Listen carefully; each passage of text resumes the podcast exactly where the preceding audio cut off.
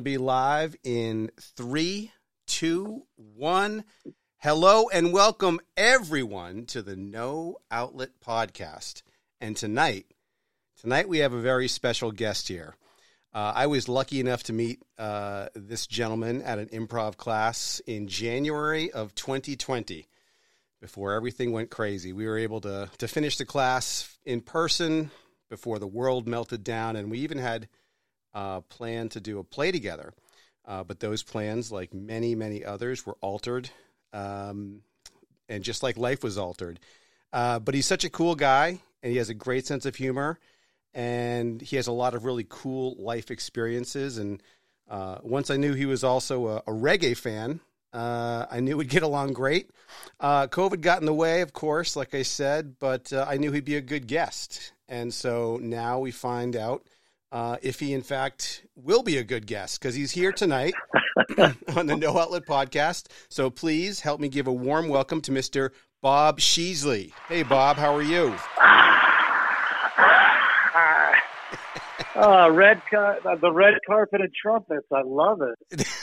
you should see all the people That's a here. warm welcome, Oh, well, hey, this, that's the only kind uh, I, I like to give. Um, so we're going to play a game called 20 Questions, and it always starts in the exact same place, and that's question number one. Uh, question number one Do you believe in the ability to travel through time? Yes, Hmm. I believe that that is going to. In fact, I was thinking about that. I'm so glad you asked, Ethan, All right. because I actually was thinking about that last night. I was reading Brian Greene's book um, Love Brian Greene. called. Yes, in fact, he I was think it's supposed called to Until play, the End of Time. Is that what it's called? No, No, it's actually the Elegant Universe. Oh, The okay. Elegant Universe. Okay. Um, he was supposed to be in Portsmouth last year. I'm going to go too off topic because you did ask me a question. I want to answer it. But I was thinking about that the idea that there's multiple dimensions. There are more dimensions than we may be aware of. Yep. And then the the missing piece is the the time thing. We all think of time as one. You know, time is linear. There's you, you can't you can only go forward in time. But what if that were not the case? That's right. So I'm going to hold out hope that there is the possibility to do that. So my answer is. I love that answer. We're off to a great start, one for one. I love Brian Greene. He's somebody who can take such an abstract and far out concept and bring it down to a level where normal folk like myself can easily digest it. I really appreciate the way he uh, explains, and he's a great communicator. Um, good stuff. Thank you for that. Well, All You're right. welcome. Thank you for asking. Of course. Um, what can you? So we've got a, a full packed house here, sold out because I knew you were going to be on the show. Many people listening at home. What can you tell the audience about being part of a national advertising campaign for the largest beer company in the world? Hmm. Well, you know, that is one of those things that um, just being in the right place at the right time and uh, whatever that cliche saying is about opportunity being um, being ready when opportunity strikes. Um, I'll tell you the the quick story is that I was living in Hollywood. It was 1989. Mm-hmm. I was uh, about a week away from having to, um, uh, you know, get some kind of a job. I had a little money saved up, and I, you know, really went out. I went out to Hollywood to go for it, get into TV and film and stuff. And Sure. you know, it, there's a million other guys like me, a lot of better looking and more talented and so on. And um, I was living in a duplex uh, right off of Sunset Boulevard, and I had a neighbor that uh, we could hear each other through the walls were so thin. And he was a guy my age. He was an actor too. Was, you know, out there just like me, trying to trying to make it and all that. And I said, "Hey, you want to go on this audition with me today?" And I said, "Sure." What's it for? And he said, Bud Light. And I said, Great. He said, What's the? I said, What's the wardrobe? He said, Jeans and a t-shirt. So Check. I hopped on my. Uh, I had a motorcycle, my Nighthawk 650. Nice. That I rode around without a helmet in those days, which was insane. You know, 26 and you know, yeah, it could be. Yeah, right, exactly.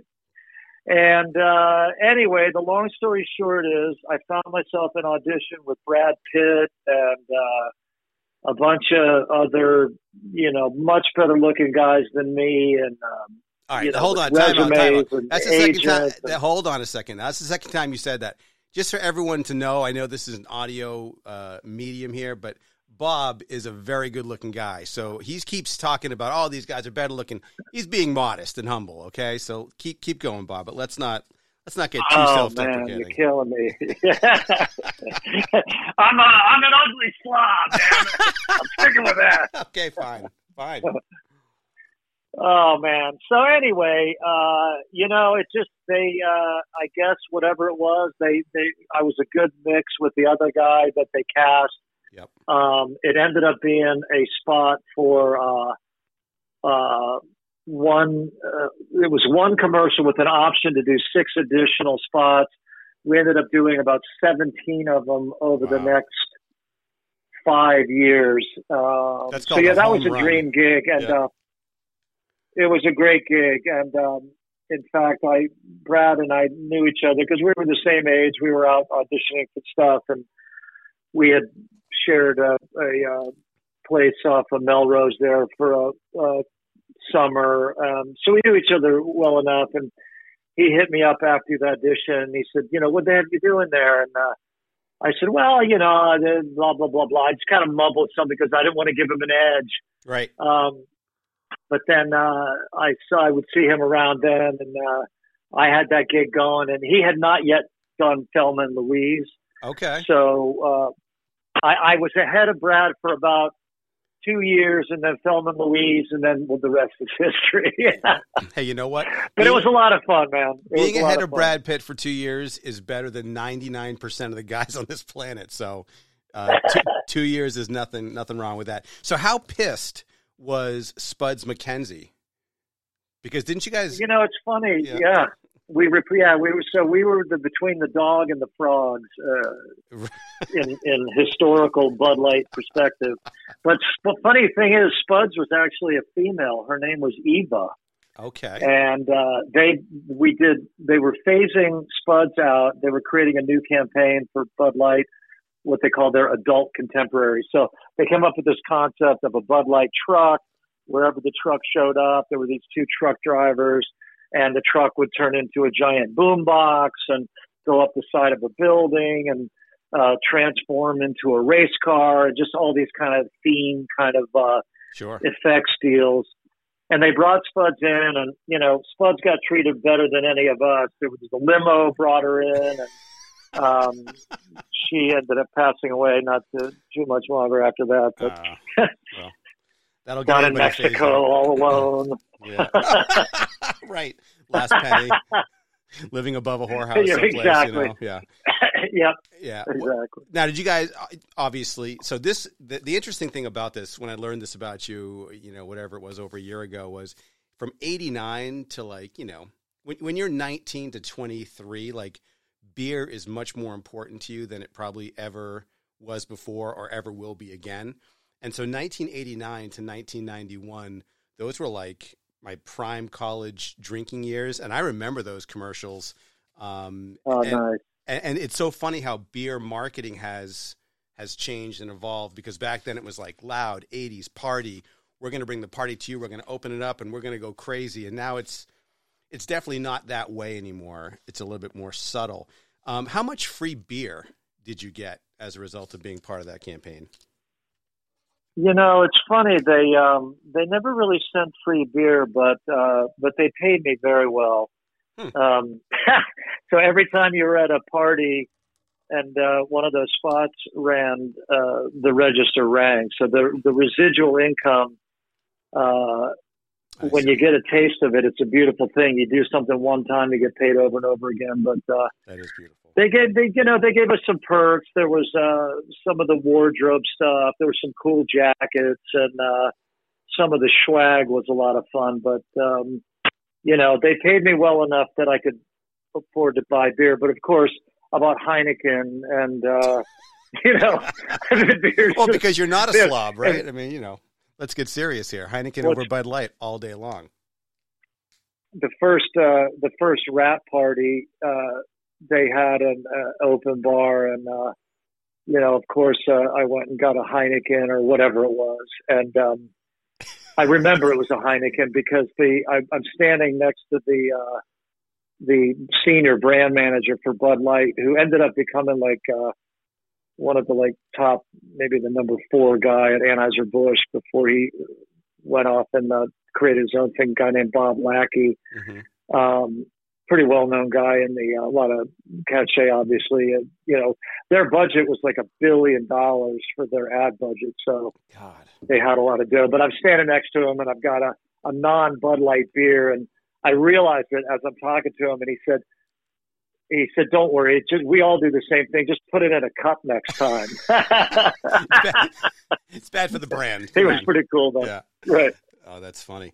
Um, did you ever like in any of those 17 commercials? Was there any like a uh, any famous people or other actors that you might have come across during that you know stretch that went on to continue to be actors? Yeah.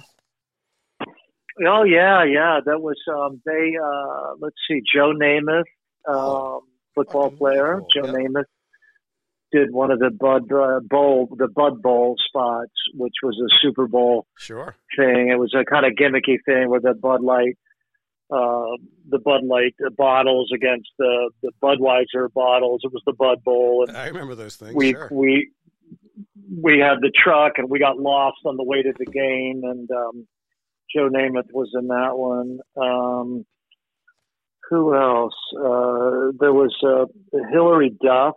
Yep. Um, Wow. She was a yeah, that was um I don't know what she's doing now, but uh that's a, a blast from the past. Corbin Bernsen, the actor, he was in one of the spots. L.A. Law. L.A. Law, yeah, good man. You are sharp, Ethan. I Oh, tell you, you know, with-. With random useless TV facts, I've got a couple of I got a couple saved away. Um, speaking of the Joe, Namath- location, the location, yeah. oh go no, go ahead. Location. I want to hear that. Well, the locations were fun too. We uh, the first one we shot was in uh, White Sands, New Mexico, hmm and uh, they flew like twelve of us out. And it's funny, I didn't even know really that I was. I thought I was just part of this ensemble thing. We get to White Sands, New Mexico, which is beautiful. Have you ever been there? You ever seen it? No, never. It's literally white sand. I mean, it makes you. It looks like it's in the desert. Wow. um, and they we shot the spot there, and it was uh, this kind of theme with camels and uh, uh, the Bud Light truck shows up, and there's a magic party I don't know. It kind of cloaks in like that Star Trek thing where Sure. it's invisible, and then the, the truck shows up and. The romantics, "Duh, duh, duh, that's what I like about you. You wear your home man tight. And if you know that song, I mean, I that was all that post punk kind of music, yeah.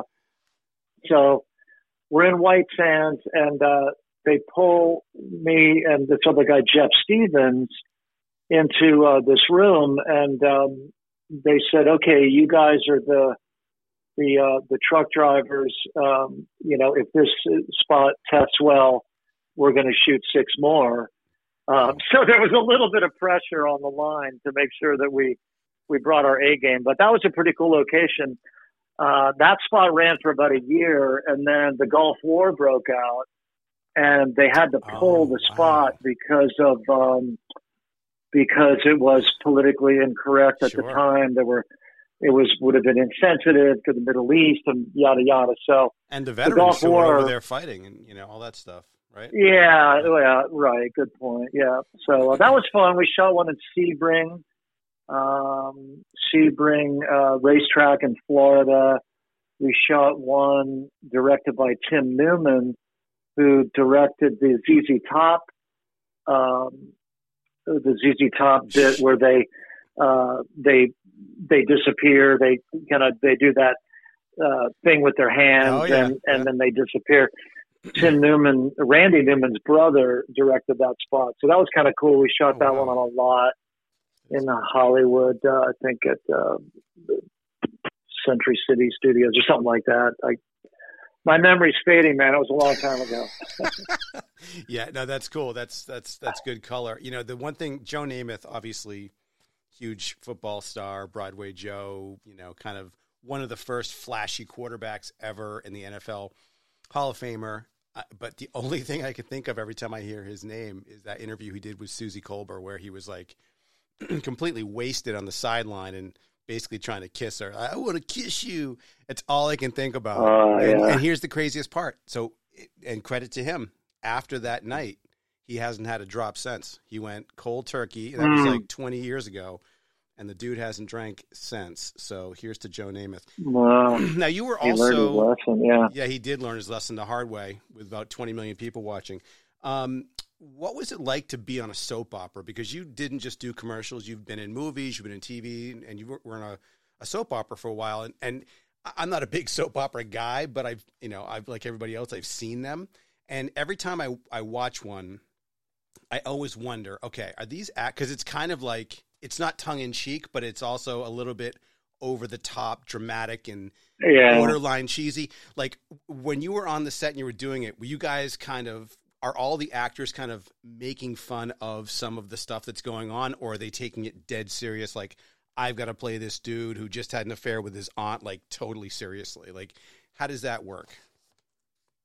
Yeah, that's a really good question, Ethan. And uh, I, to be honest with you, my uh, my soap career wasn't really that extensive. I did um, I did a gig on The Bold and the Beautiful where I played a reporter, um, and so you know I wasn't really on the inside uh, loop too much.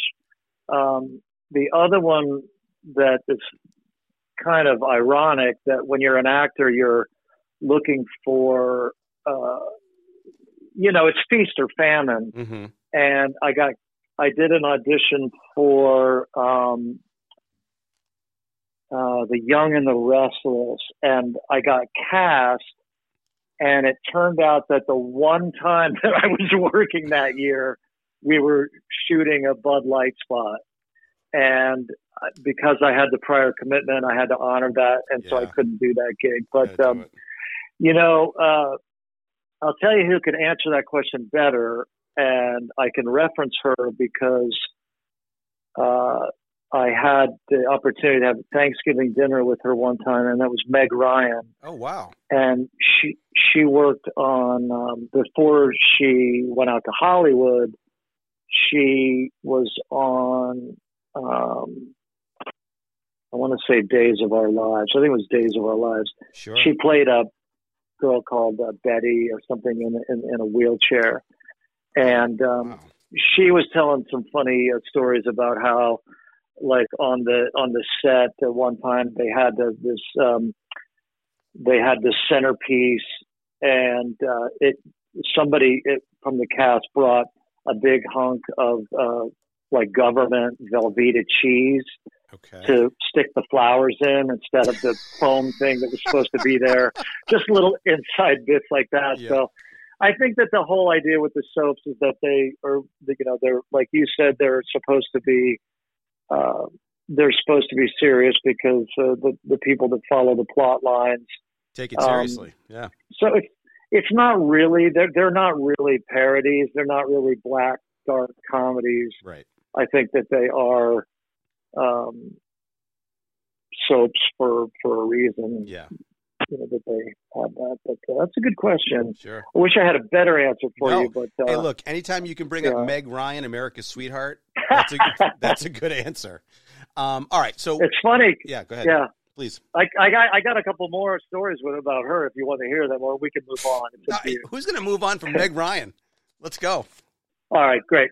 All right, bingo. So, uh, so that was the the, the uh, Thanksgiving was uh, I was probably it was before I went out to Hollywood. hmm Before she went out to Hollywood, so then uh, uh, I was out there, and then I I would see her. I think I saw her three times when I was out there, and every single time I was in a vehicle.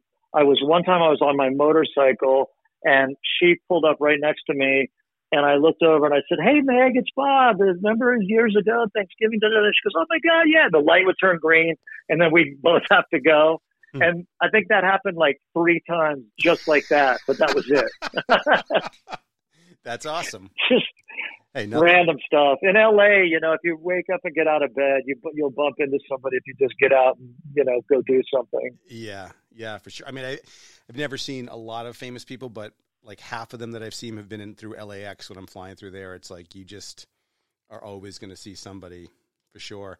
So if you keep your eyes peeled, yeah, yeah, for sure. Um, all right, so you've been, you know, you, you gave yourself a year. You went out there, you tried a bunch of things. You you you acted. You were an actor. You did it. What made you get into acting? You know, what what was it that you said to yourself? All right, I'm going to give myself a year and that was smart by the way. A lot of people don't do that. A lot of people just kind of figure oh i'm gonna i'm gonna make it work. And the odds are you know off the charts that people don't make it but you you know you actually had a, a career there.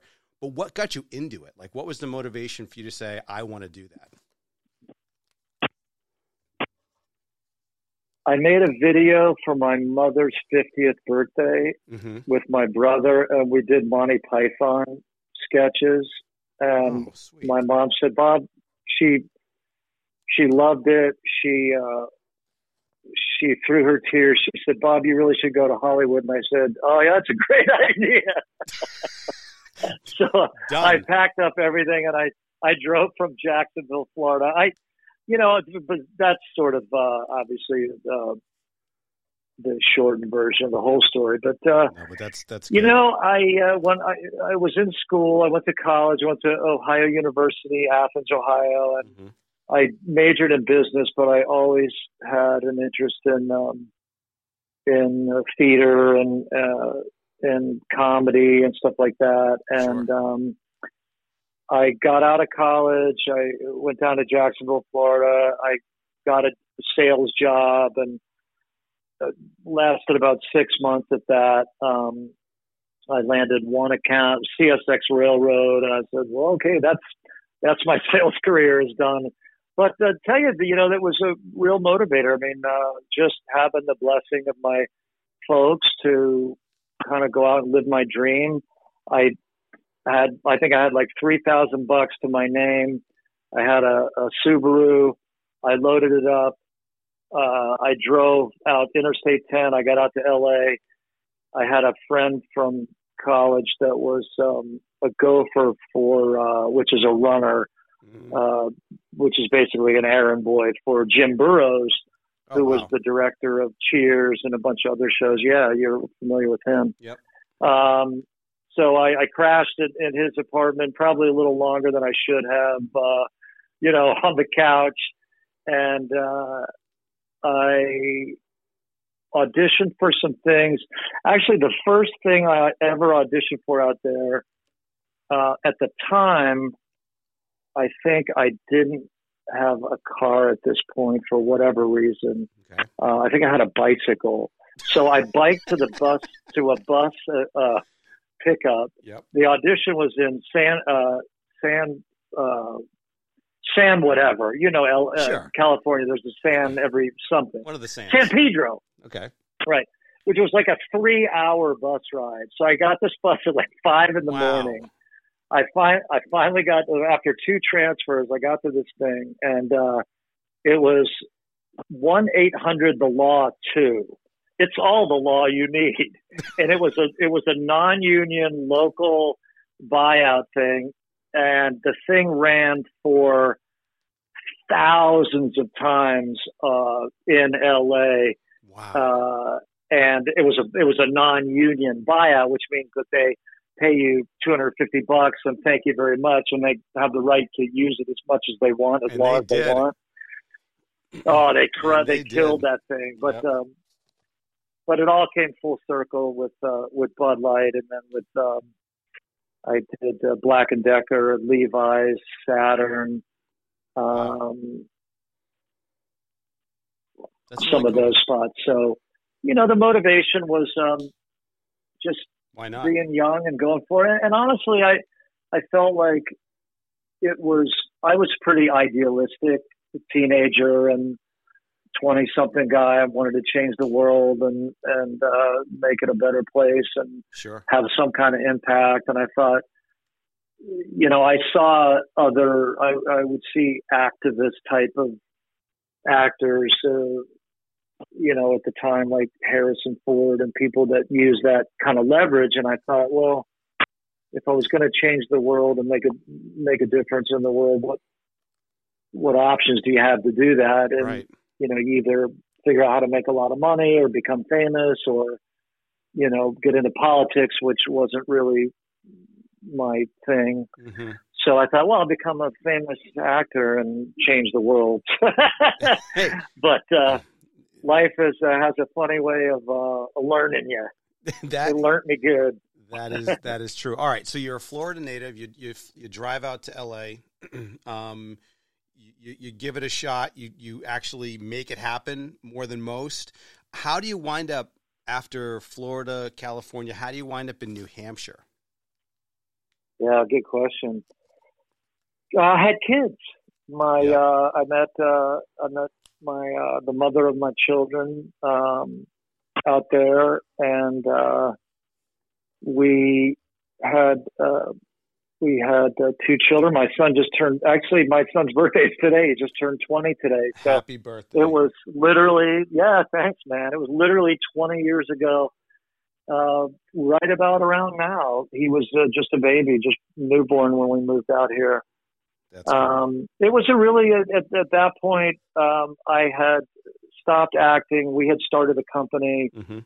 that was uh, paying uh, talent for commercials, and we did well enough that I didn't really have to go out and grind it out auditioning and, and stuff like that anymore. And and honestly, it's it's a brutal uh, lifestyle. I mean, it's it, you're literally as good as your last job, and it's you're constantly um, having to prove yourself and audition, and especially back then, the way it was that um, there was a thing. I don't want to go into the weeds too much on the process, but man, it has the whole industry has definitely changed a lot, and it's it seems like actually now there was a period of time where there wasn't as much opportunity Mhm. um, because they used to have the old studio system, and that's kind of where uh, Al Pacino and, and De Niro and Marlon Brando, even you know before Right. those guys, even Brando and those guys, they had a studio system, and you'd get a contract, and you, you know you could work on stuff.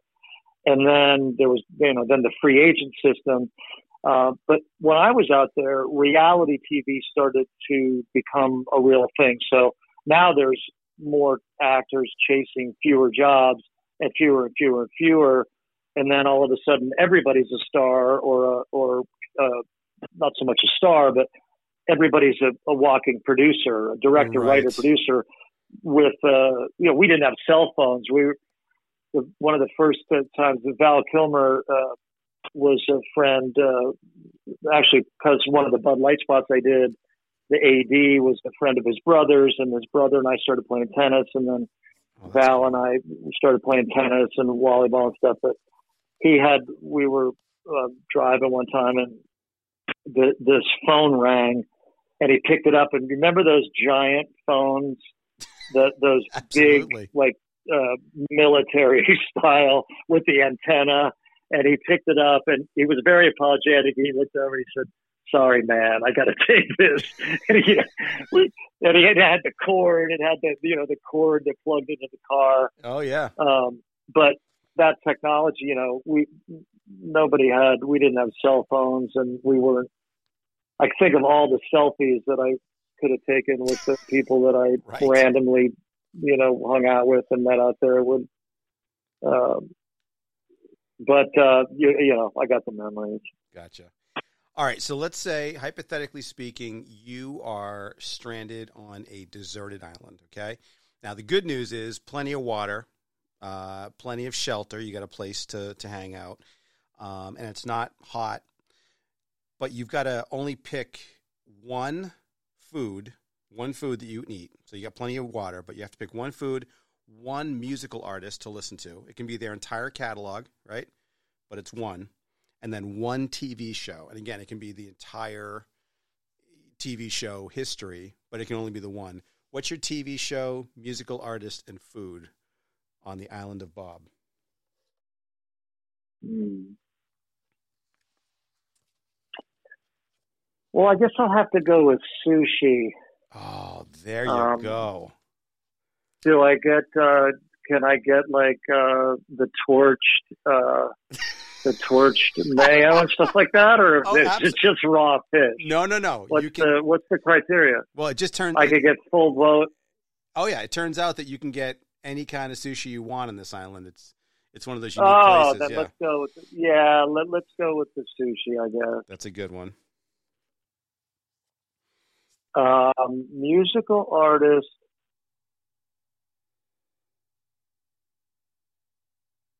I'd probably have to say just for for an entire catalog. Uh,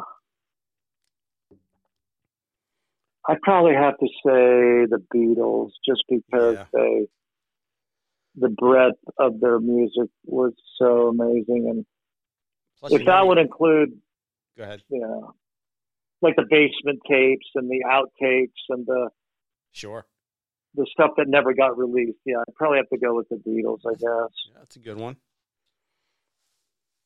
TV show. The first thing that popped to mind was Seinfeld. Love it. Um, Only one bad season. that's ten years. Yeah, that's yeah. That's yeah, the first one, the pilot season. Which was the bad season? What do you think was the bad season? I was, you know, it's funny now that you say the first one. I know what you mean because it was a totally different format. It was much more like half stand up, half you know story, and the story never got as developed, and they changed it. I was thinking about the last season, in particular, the last episode. Um, I think it, oh, it- the ending. It, yeah, it lost a little bit of quality at the end. I mean, every show does. Even The Office was not so great Mm. at the end, but but I, I think by and large, in terms of quality of material, it's bad. It's it's very difficult to find a bad episode of Seinfeld.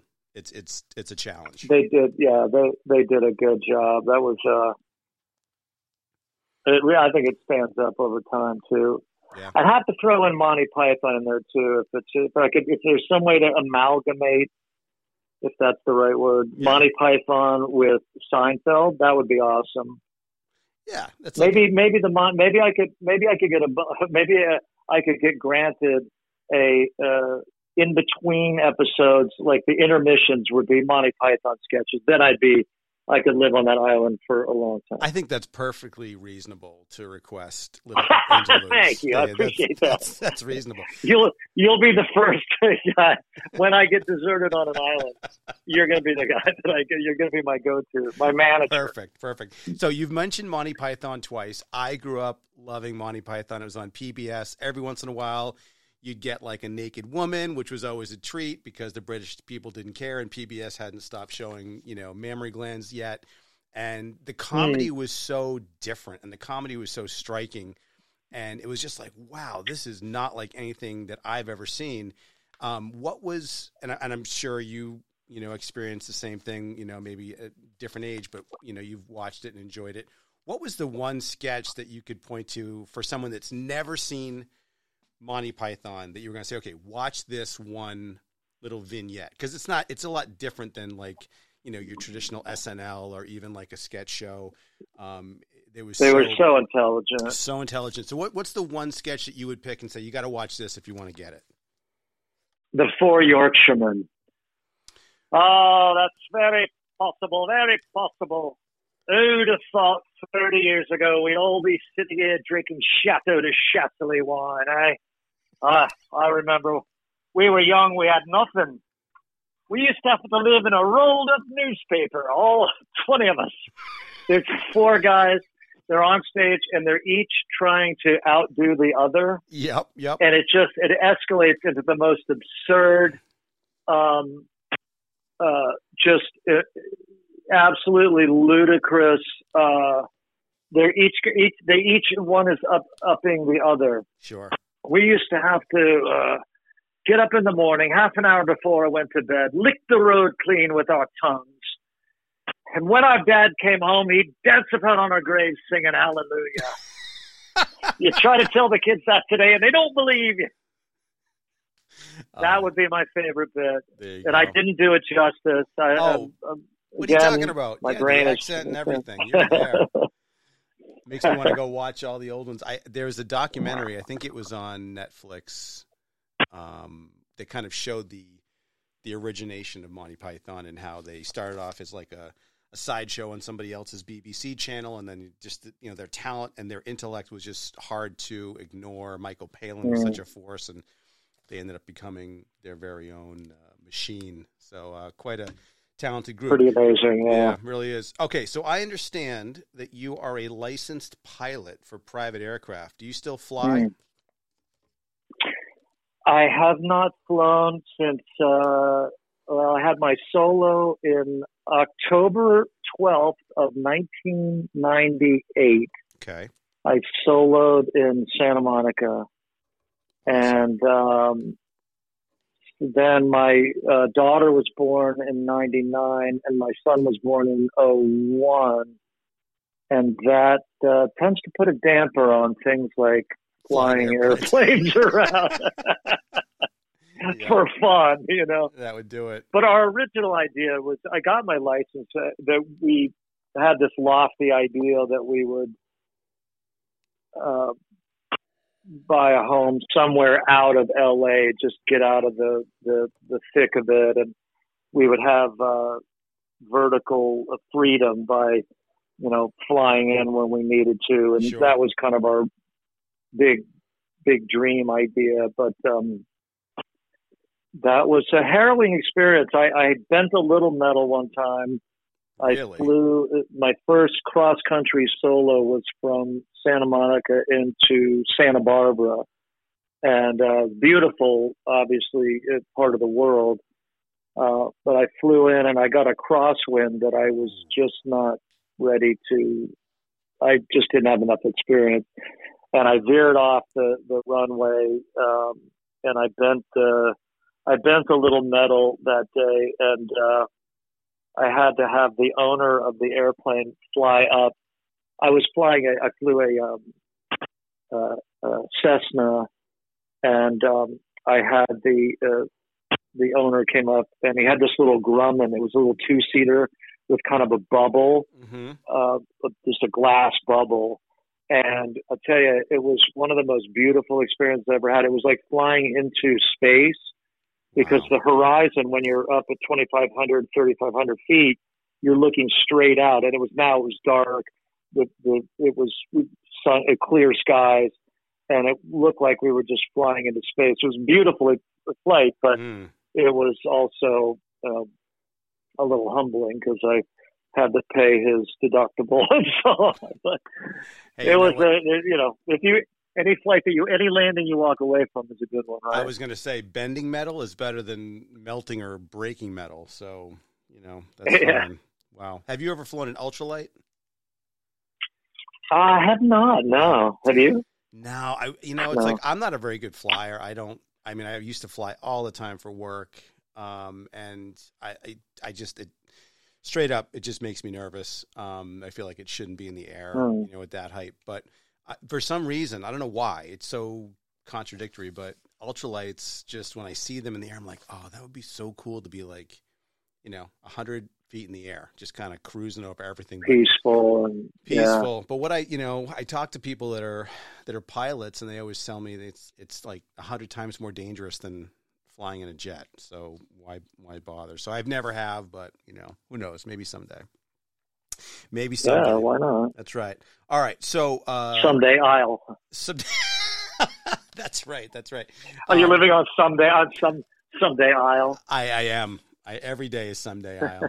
um, all right. So you live in the Seacoast area, as, as I do. What's your favorite local restaurant? And it can be for takeout or it can be for for for going there. But if you had to give a shout out Oh. to one establishment, what would it be? Hands down, uh, Ornell's uh, Barbecue Yes. in Kittery, just over the bridge in uh, the Memorial Bridge in Kittery. Absolutely. best barbecue and consistently my wife and I we get the same thing every time. We get the ribs, their chicken and their baked potato and it's every single time it's just as good as it was the last time. They've yet to fail. Um, Ornells.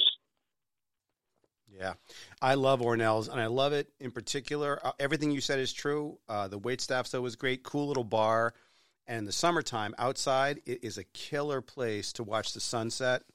Uh, down mm. by the creek, you know, Badgers Island. So the water there, yeah. For anyone listening, go check it out. It's a very good suggestion. I love Ornells. Um, good one.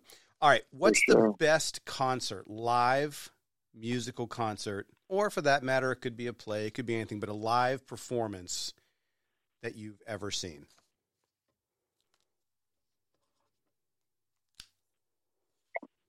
It's going to have to be um, Grateful Dead. Nice. Great Grateful Dead. Uh, U USC, the pavilion at USC, the Grateful Dead. It was uh, a mind blower. They they can they can do that to you. What year was that? Had to be probably. Well, Jerry was still alive. Okay. So when did Jerry pass?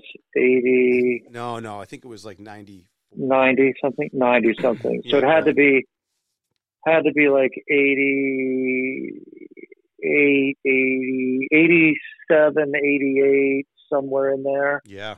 Um, so right before remember, like Touch of Grey, is that when the Touch of Grey thing happened and everybody who never really was into the dead all of a sudden bought a tie dye? Remember that period of time? I do remember that. I remember the first time I heard that tune, I was in Hawaii and I was driving around a corner and there were um, there were whales that were breaching. Is that the right word? Yeah. They were they were uh, they were breaching the water, and I came around this corner, and the touch of grey. I had it cranking on the radio. Wow! And and there were these whales, and it was in Hawaii, and it was uh I'll never. You know how some songs you hear them and you yeah, just can you know exactly where you were, what you're doing. Yeah, that's cool. But my friend was uh, buddy of mine that I was roommates with out there. He was uh, manager for the Scorpions, so Rocky hair like band back in the day. Sure, German. yeah, yeah. So he always had back backstage passes and stuff, and we he hooked us up to that Dead show, and uh, I was I got to walk around backstage, and there were some porta potties back there.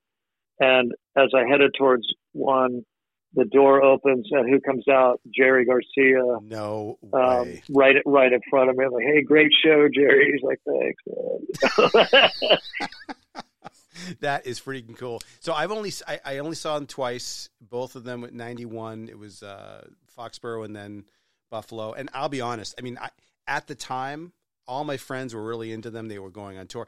I just wasn't into that scene. It, it just it wasn't my thing. Yeah. And I really didn't dig the music as much then. But now I find myself I'll go into into work in the morning and I'll put on some tunes to get the day going, and it's given me a whole new level of appreciation of how good they were at writing songs. I mean, they've got they've got some really good songs and it's a deep catalog and I could listen to 10 or 12 dead songs in a row and just hear something different every time I hear them. Um, so it makes me appreciate what I really didn't appreciate then about them now, just looking back and listening from my desk as opposed to in the middle of, you know, 75,000 people tripping their balls off, you know, so, but it was, uh, yeah, they, um, they broke a lot of ground in a lot of ways. Yeah.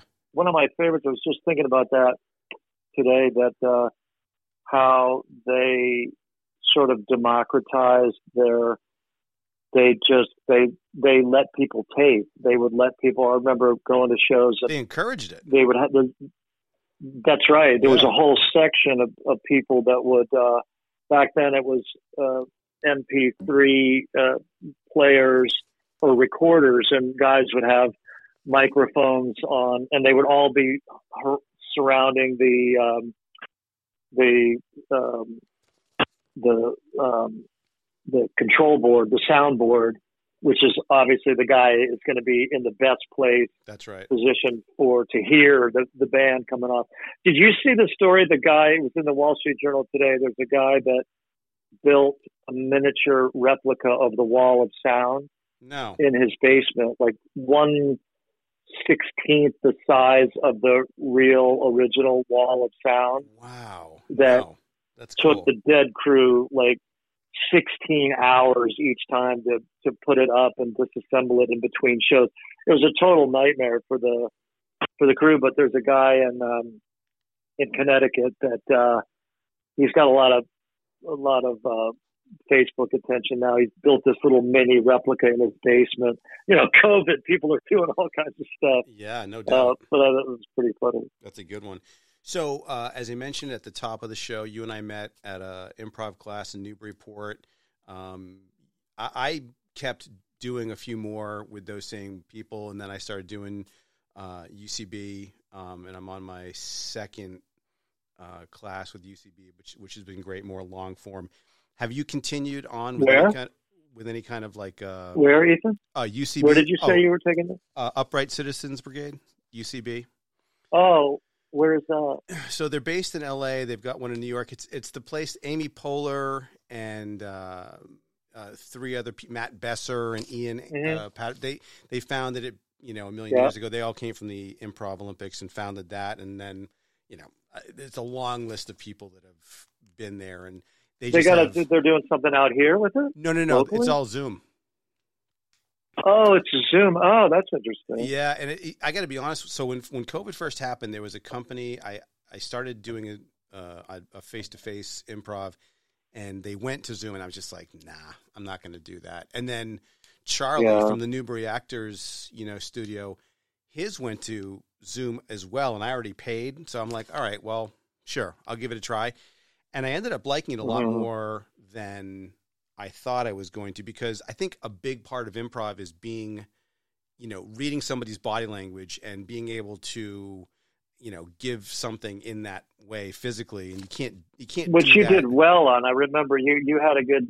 Not everybody has it. You either you either have it or you don't. I think it's difficult to teach people to be to listen. And I I remember you of all the people in the, our class, uh, you had a good knack for listening and being in the moment and do you know coming up with some clever off the cuff stuff. Oh, Not that I'm trying kind. to suck up to you because you're you know the host of the show, but I appreciate that. That's that's really cool. but if you Um, did suck, I would tell you. I would. Well, I I'm would sure be of it. honest. I'm sure say, of it. dude, you, Uh, well, and I got to tell you, you have since, you have no you have no chance.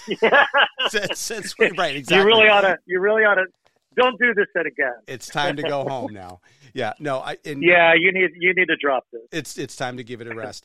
But I will say this: when you decided to not do it the next time, I was bummed because I felt like you, you know, in the same way that I'll, I'll give the compliment right back to you. I mean, you were definitely funny, great sense of timing, good listener, and you were willing to put yourself out there in any situation. So when you didn't do it, anyways, the question that I had for you about all this was are you doing any kind of online you know acting class or online any kind of zoom anything or or have you kind of just put that on the shelf for now Yeah, I I tell you honestly, Ethan, I I've shelved it. I just, Yeah. um, you know, I I I had a great run. I had a lot of great experiences. I I got my Andy Warhol 15 minutes. sure Um, I got some some great memories, and uh, you know, I I think at this stage, um, you know, a few years ago, I went kind of back and I got some headshots and uh, uh, or some, well, I guess we'll call them brand uh, or what do you- professional uh, image uh, photos or whatever. sure Um, and I thought, well, you know, I I had uh, my kids were not as um, are were becoming less dependent on having me around and, and being integral in, in the day to day stuff. And um, so I I I plugged back in a little bit. I did a few auditions with um, uh, Boston Casting and you know, I got some good feedback from her, from Angela down there, and you know, but honestly, driving down to Boston from here to go audition and, stuff like that, it's like you know, been there, done that. yeah Um, and uh, so no, I I I pretty much uh, hung it up. You know, if um if there's a, a fun play or something or some improv or somebody shooting a film that I know or or something, I would um you know, I would certainly jump in and and um, and go back, but I don't miss the. You know, it's not. It's really not that glamorous, honestly. It's uh, it's a grind, and you you spend hours and hours. Uh, I mean, I kind of sound like sour grapes now at this point. No, but no, no, no. You just you just speak it's a little reality. tedious, you know. It, Yeah. yeah. it's it's you know what I had a great run, uh, uh, and uh, I did some stuff that uh, you know uh, was I my parents were proud. Hey, man. I made my parents proud. There for- you go. you know, Look, look. At the end of the day, again, I'll say the same thing I said, you know, 20 minutes ago.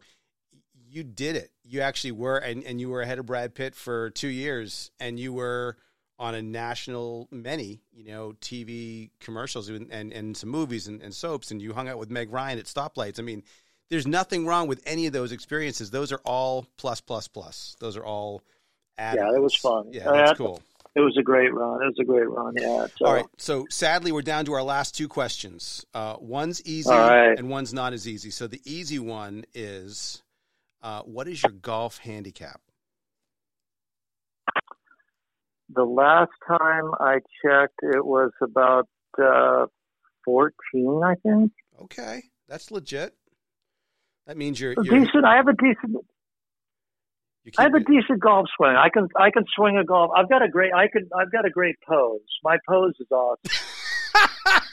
You know that. You know what I mean. yeah, yeah, yeah. you know what. I mean. Yeah, You get. you look you- good you- on a on a you team. do that swing. Yeah, yeah. Oh, I'll tell you what. You you got the thing, and then and then you got at the end, and your and your chest is facing you know the thing, and you got the the right foot, the back foot is up, Sure. and you got that pose. I got I got that nailed. Got I'm, that I down. got that. I'm tight.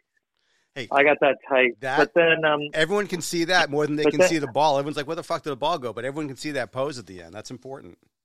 the pose, the pose is key. I tell you what, I, I look great on a golf course. My scorecard ends up being. I will invariably go out and I'll I will almost if I don't play for a year, I'll go out and I'll par, I'll par, par, bogey, birdie, snowman. Yeah, That's yeah. basically how it goes. You know, like I'll, I don't know where that came from. Muscle memory. I'll par the first couple holes. I'll get the uh, the odd birdie, and then bango, uh, it'll all fall apart The on, on one off. hole, and then yeah, I start thinking about the course record, and then that's all she wrote. right, you get a little bit ahead of yourself. That's all. All right. So, Yeah. um, all right. Last question. Uh, Mount Rushmore. Mount Rushmore. Four ex presidents up there in one of the Dakotas. I forget if it's north or south. And I always like to ask people their Mount Rushmore of things. They can pick four things. So, what is your Mount Rushmore of comedy movies? I think it's unfair to ask someone what Rushmore. Oh, of comedy movies of, Of of movies movies that are comedies comedies.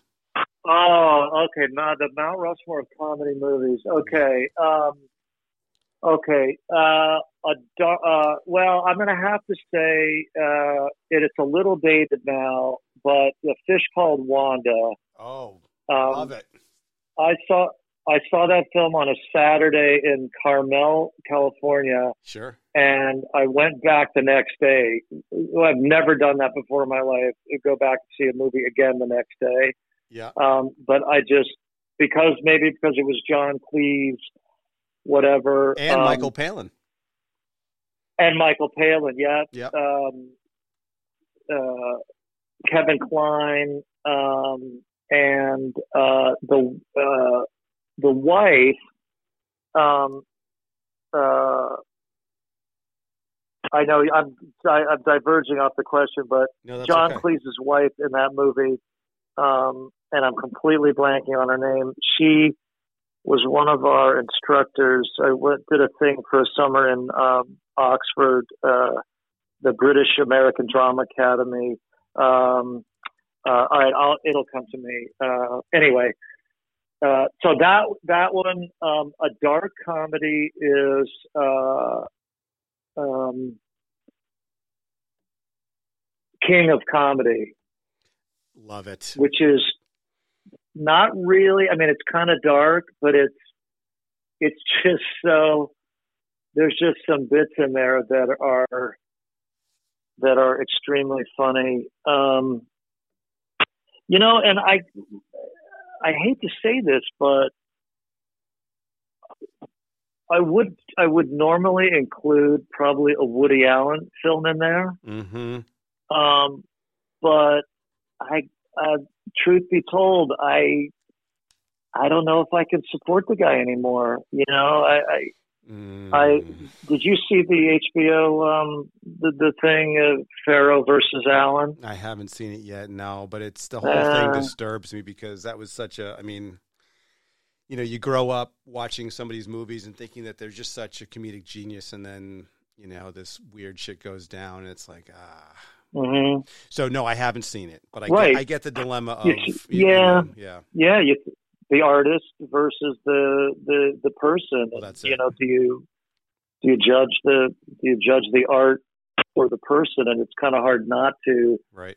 now, but you know, like Broadway Danny Rose and you know some of those Woody Allen comedies were pretty special Yeah. stuff. Um, well, look, we talked about Monty Python, so we got to throw in we got to throw in uh, the Life of Brian, Yep.